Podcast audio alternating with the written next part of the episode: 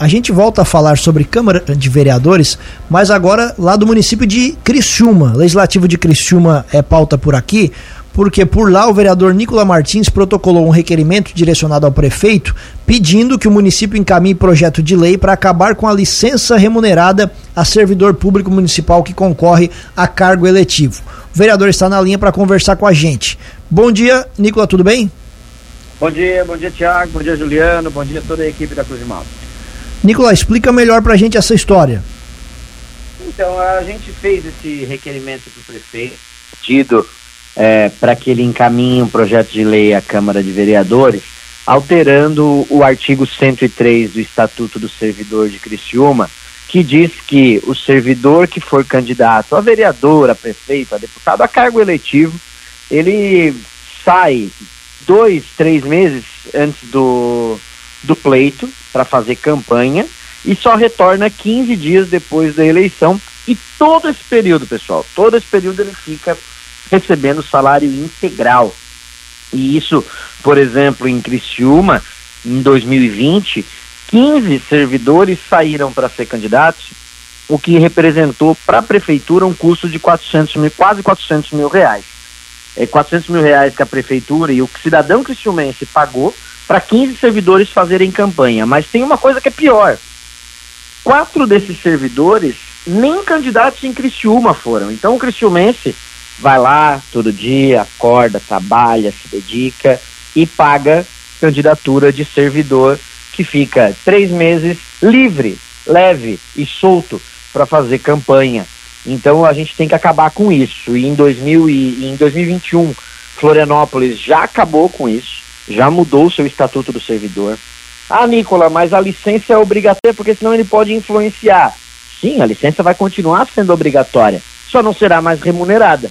O cidadão da empresa privada, quando ele quer ser candidato, ele tem que se virar nos 30. Se ele quiser sair da empresa, ele vai ficar sem salário.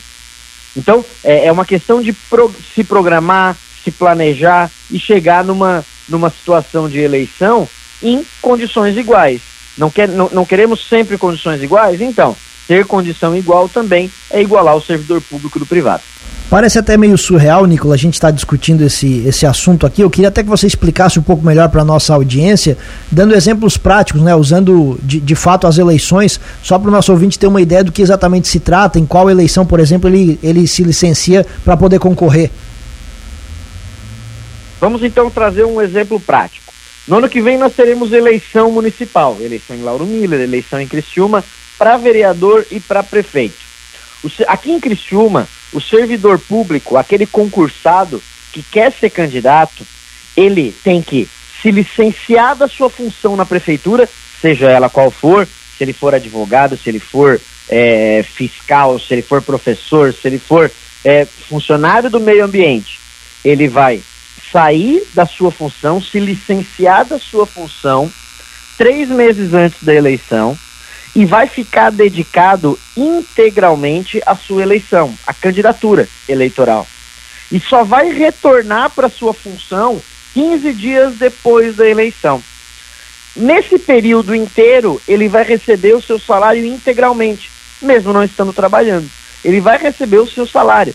Isso em Criciúma em 2020 15 servidores se beneficiaram disso e receberam 400 mil reais, é uma média de 4 mil reais cada um por mês, mas tem um, por exemplo, que foi candidato a prefeito médico, que recebeu 20 mil reais por mês, 15, 20 mil reais por mês, estando dedicado 100% à candidatura eleitoral. É isso que a gente tem que terminar, é isso que a gente tem que acabar. E esse movimento, Nicolas, que você está levantando agora, o que, que exatamente você está tá pedindo? Porque passa pelo prefeito Clésio Salvaro essa iniciativa. O que, que precisa acontecer? Isso, agora falta o prefeito mandar o projeto de lei para a Câmara e a Câmara fazer essa análise. Mas é, por enquanto, por enquanto, a gente ainda não tem essa, essa definição. Eu fiz o requerimento, é um pedido para o prefeito encaminhar o projeto de lei. Eu já tive uma conversa prévia com o prefeito, ele se mostrou favorável e ontem o projeto deve chegar na Câmara nos próximos próximas semanas, próximos dias também. É até sobre isso que eu iria lhe perguntar se você já tinha falado alguma coisa com o prefeito Clésio Salvaro, até porque se ele for coerente, ele deve encaminhar mesmo, porque inclusive foi até motivo de polêmica por aí, né, Nicola? Aquele projeto que ele encaminhou para permitir que a prefeitura não pague os salários dos, do, do, dos funcionários que são dedicados aos sindicatos. Ele até usou exemplos, usou as suas redes sociais e a economia até parecida com essa que você falou, era mais de 500 mil reais. Então, no mínimo, se ele for coerente com questão de economia, ele deve encaminhar sem problemas.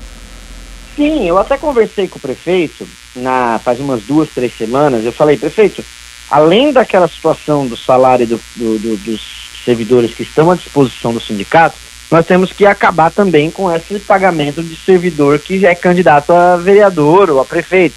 E ele mesmo disse: faz um requerimento, levanta esse assunto já na Câmara, que eu mando o projeto de lei se vocês aprovarem o requerimento. Ele disse isso, tinha outros vereadores junto comigo. E, e agora o requerimento está feito com dados, com evidências, por isso que eu acho que o prefeito logo, logo vai mandar o projeto. E olhando para o outro lado, Nicola, a questão do, dos vereadores, com quem você conversou, eles são favoráveis? Você acha que vai ter votos suficientes para aprovar caso o projeto seja enviado?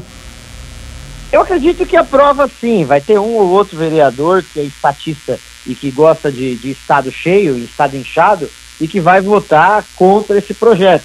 Até porque se tem, muita, tem muito partido aí que, que não consegue completar a nominata e tem que sair catando é, servidor para ser candidato laranja. Isso é, isso é algo que a gente vê no Brasil inteiro. No Paraná, por exemplo, em, 2000 e, em 2020, dos 3 mil servidores que foram candidatos a vereador ou prefeito, quase 100 deles a justiça mostrou que foram candidatos laranja, ou seja, candidatos para completar cota de gênero ou então para só inflar a nominata e, e, tirar férias de três meses. Porque é, é, isso que acaba acontecendo. Alguns acabam tirando férias de três meses.